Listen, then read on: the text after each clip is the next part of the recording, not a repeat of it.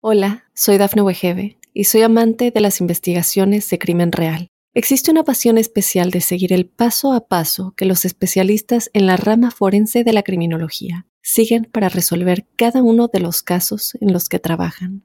Si tú, como yo, eres una de las personas que encuentran fascinante escuchar este tipo de investigaciones, te invito a escuchar el podcast Trazos Criminales con la experta en perfilación criminal, Laura Quiñones Orquiza en tu plataforma de audio favorita. For America's climate goals, investing in clean energy adds up. But what doesn't add up is an additionality requirement for clean hydrogen. Additionality would put an unnecessary and inequitable burden on domestic clean hydrogen producers and have serious consequences for America. America needs clean hydrogen, but an additionality requirement just doesn't add up. Get the facts at cleanhydrogentoday.org paid for by the Fuel Cell and Hydrogen Energy Association. ¿Cómo influye nuestro horario de comida en la pérdida de peso? ¿Es verdad que influye la hora a la que desayuno ceno en mis michelines? ¿A partir de las 6 de la tarde tengo que quitar los hidratos de carbono o es un mito? Hoy veremos lo que dice la ciencia sobre los horarios y la pérdida de grasa. ¡Empecemos!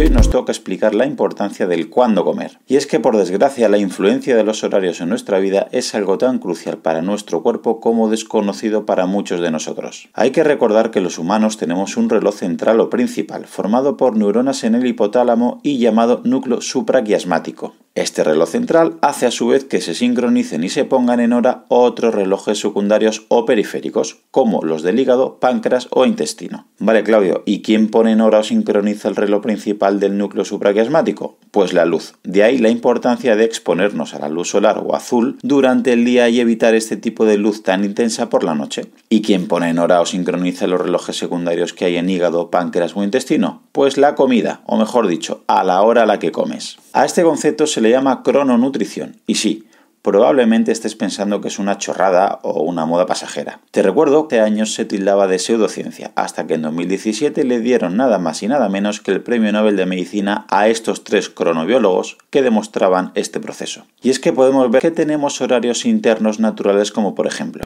la sensibilidad a la insulina, es elevada de día hasta las 2 o las 3 de la tarde y disminuye a lo largo de la tarde y sobre todo de noche, ya que la función del páncreas empeora de manera drástica al ponerse el sol.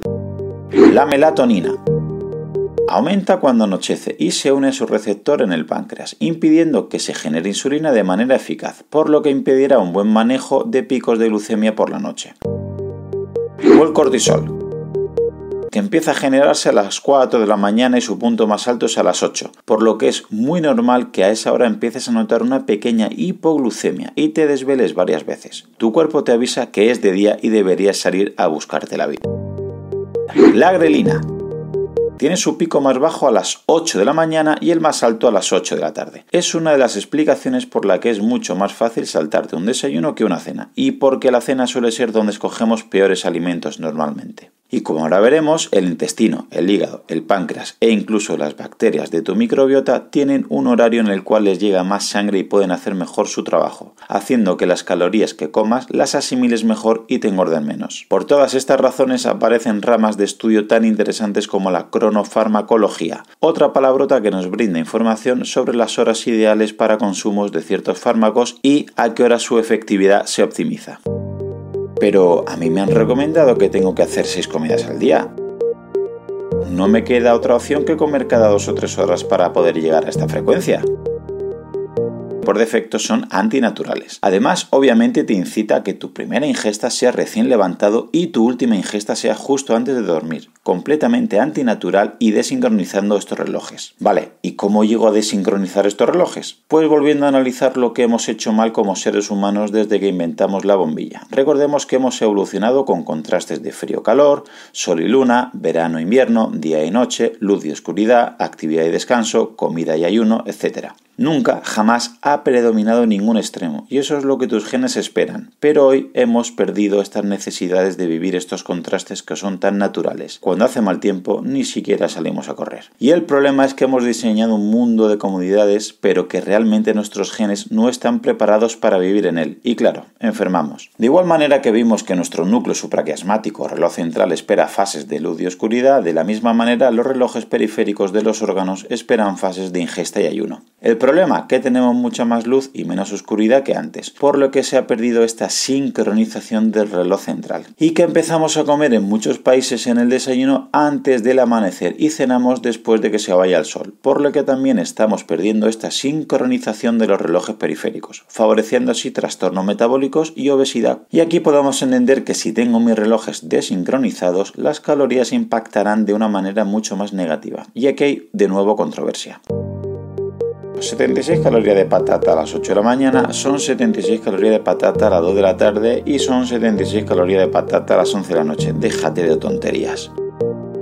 Y es verdad, lo son. Obviamente este alimento tiene las mismas calorías sea la hora que sea, pero la repercusión que tiene en nosotros cambia de manera radical, llegando a generar una cronodirrupción de nuestros relojes periféricos. ¿Y en qué se traduce esta desincronización? Pues te lo resumo en cuatro pasos. 1. Hacer la digestión supone una activación de un proceso metabólico. Se generan enzimas, jugos gástricos, etc. Y esto hace que haya una subida de temperatura corporal. Y como ya vimos en el capítulo de cómo dormir mejor, el cerebro necesita notar una bajada de temperatura central para inducir el sueño profundo y regenerador. Es una de las razones por la que en verano dormimos peor. ¿Y en qué se traduce? Pues entenderás entonces que si ceno muy tarde, se elevará mi temperatura interna y mi sueño no será de tanta calidad.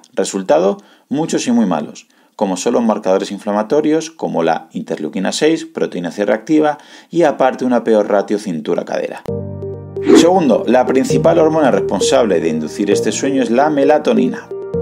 Pues bien, esta se eleva justo después de ponerse el sol y una de sus funciones es inhibir en cierta medida la producción de insulina por el páncreas como hemos dicho, así que no seré tan eficaz en la digestión de cargas glucémicas altas. ¿Y esto en qué se traduce? Pues entenderás entonces que si ceno muy tarde no podré regular la glucosa de manera eficiente y ya sabemos que estados de hiperglucemias son la antesala de diabetes, hipertensión, síndrome metabólico o Alzheimer entre otras muchas enfermedades. Tercero, Recuerda que ya vimos que la grasa no se elimina por arte de magia, sino que hay que movilizarla, transportarla a las mitocondrias y oxidarla dentro de las mismas. Pues bien, como ya sabes, el factor limitante era la movilización. Lo que costaba era arrancar o despegar esa grasa que queremos quemar. Estas acciones eran favorecidas por la lipasa sensible a hormonas principalmente. Y sabes qué? Tiene también sus propios biorritmos. Y sabes cuándo trabaja menos, ¿no? Efectivamente, por la noche. ¿Y eso en qué se traduce? Pues entenderás entonces que si ceno muy tarde no voy a poder movilizar, transportar ni oxidar los ácidos grasos. Y cuarto, termogénesis. Nombramos mucho la importancia que tiene esta función en la pérdida de grasa. Este concepto no es otra cosa que las calorías que gasta tu organismo para poder digerir los alimentos de manera extra. Como por ejemplo las proteínas. Son más costosas energéticamente de digerir porque requieren muchas más calorías para su digestión y absorción, por lo que es un nutriente rentable para perder grasa. Pero ¿sabes qué? La termogénesis también varía a lo largo del día. ¿Y sabes cuándo es la termogénesis menor? Efectivamente, por la noche. ¿Y eso en qué se traduce? Pues entenderás entonces que si ceno muy tarde o me como un snack antes de dormir, el cuerpo no gastará tantas calorías en hacer esa digestión de manera tan eficaz, por lo que gastaré menos calorías en la digestión y esas calorías me engordará un poquito más. Vale, Claudio, no se puede hacer nada. Entonces, ¿qué hago? Primero, come cuando haya luz solar será el momento ideal para realizar las ingestas, sobre todo antes de las 3 de la tarde. Tu metabolismo es cuando espera esa comida y será más eficaz con esa asimilación. Segundo, desde que se va el sol hasta que amanece, ideal que no haya ingestas. Es el principio del ayuno. Simplemente se trata de alargar la fase en la que no comes nada sólido, solamente agua o infusiones. Es decir, retrasa el desayuno y adelanta la cena lo que buenamente te permita tu vida. Si por ejemplo eres capaz de cenar a las 7 u 8 de la tarde y desayunar a las 8 o 9 de la mañana, ya estarás dejando dejando 12 horas o más a tu cuerpo trabajar para hacer otras labores que no son la digestión. Y ese descanso digestivo es un proceso tan natural como necesario. Y tercero, evita caos de horarios, es decir, intenta ser regular en esta franja horaria para que los relojes de tus órganos tengan muy claro en el momento en el que están y así se sincronicen. Esto es importante porque si tu cuerpo espera comida antes de ingerirla, los procesos de digestión se darán con anterioridad y habrá mejor digestión y absorción de nutrientes. Bueno, entonces, ¿por qué veo algún estudio que tiene beneficios de cenar más cantidad o que no ven problemas en cenar tan tarde? Lo puedo resumir en otras cuatro circunstancias. 1. Los ratones son nocturnos, por lo que si el estudio que les está hecho con roedores, puede ser que no empeoren tanto al comer de noche, aunque muchos estudios también lo hacen. Pero porque su ritmo circadiano es nocturno, nosotros recuerda que somos seres humanos y tenemos otros biorritmos, que son diurnos. Segundo, en otros países son más coherentes con los horarios que en España, y hay países que cenan a las 5 o a las 6 de la tarde, por lo que si los estudios se realizan con ellos, no verás diferencia de cenar más cantidad o menos, ya que cenan a una hora adecuada. El problema es que en España cenamos a las 9 o a las 10 o incluso más tarde en muchos hogares, siendo esto incompatible con la salud. Tercero, es muy importante recordar que la cantidad de lo que comes y sobre todo la calidad es lo que más cuenta. Será mucho más sano cenar a las 10 unas verduras a la plancha que a las 8 pegarte un homenaje de bollería y repostería. Una vez más, sentido común. Y cuarto, entrenamiento. Si por tus horarios solo puedes entrenar tarde, obviamente tu cena deberá ser más abundante que si no has entrenado, sobre todo si entrenas a cierto nivel o quieres aumentar tu masa muscular. En estos casos, esas calorías nocturnas no son tan peligrosas y muchos de los efectos visto antes se compensan. Solamente agregar que si te ha gustado, la manera de agradecérmelo es que lo compartas con algún amigo, algún familiar, tu grupeta de entrenamiento o algún compañero. Si ves interesante el contenido y quieres escuchar los próximos episodios, suscríbete en tu reproductor de podcast habitual. También recordarte que me puedes encontrar en Instagram, Facebook y sobre todo YouTube, Twitter o en mi blog Profe Claudio Nieto, donde intento compartir información que creo interesante aclarar y divulgar. Y un último favor, déjame una reseña en la plataforma que utilices. Me ayudarás a darme a conocer y que pueda llegar el mensaje a mucha más gente. Así que con esto me despido, muchísimas gracias por escucharme y te espero en unos días por aquí con un nuevo episodio. Hasta pronto. Hola, soy Dafne Wegebe y soy amante de las investigaciones de crimen real. Existe una pasión especial de seguir el paso a paso que los especialistas en la rama forense de la criminología siguen para resolver cada uno de los casos en los que trabajan. Si tú, como yo, ¿Eres una de las personas que encuentran fascinante escuchar este tipo de investigaciones? Te invito a escuchar el podcast Trazos Criminales con la experta en perfilación criminal, Laura Quiñones Orquiza, en tu plataforma de audio favorita.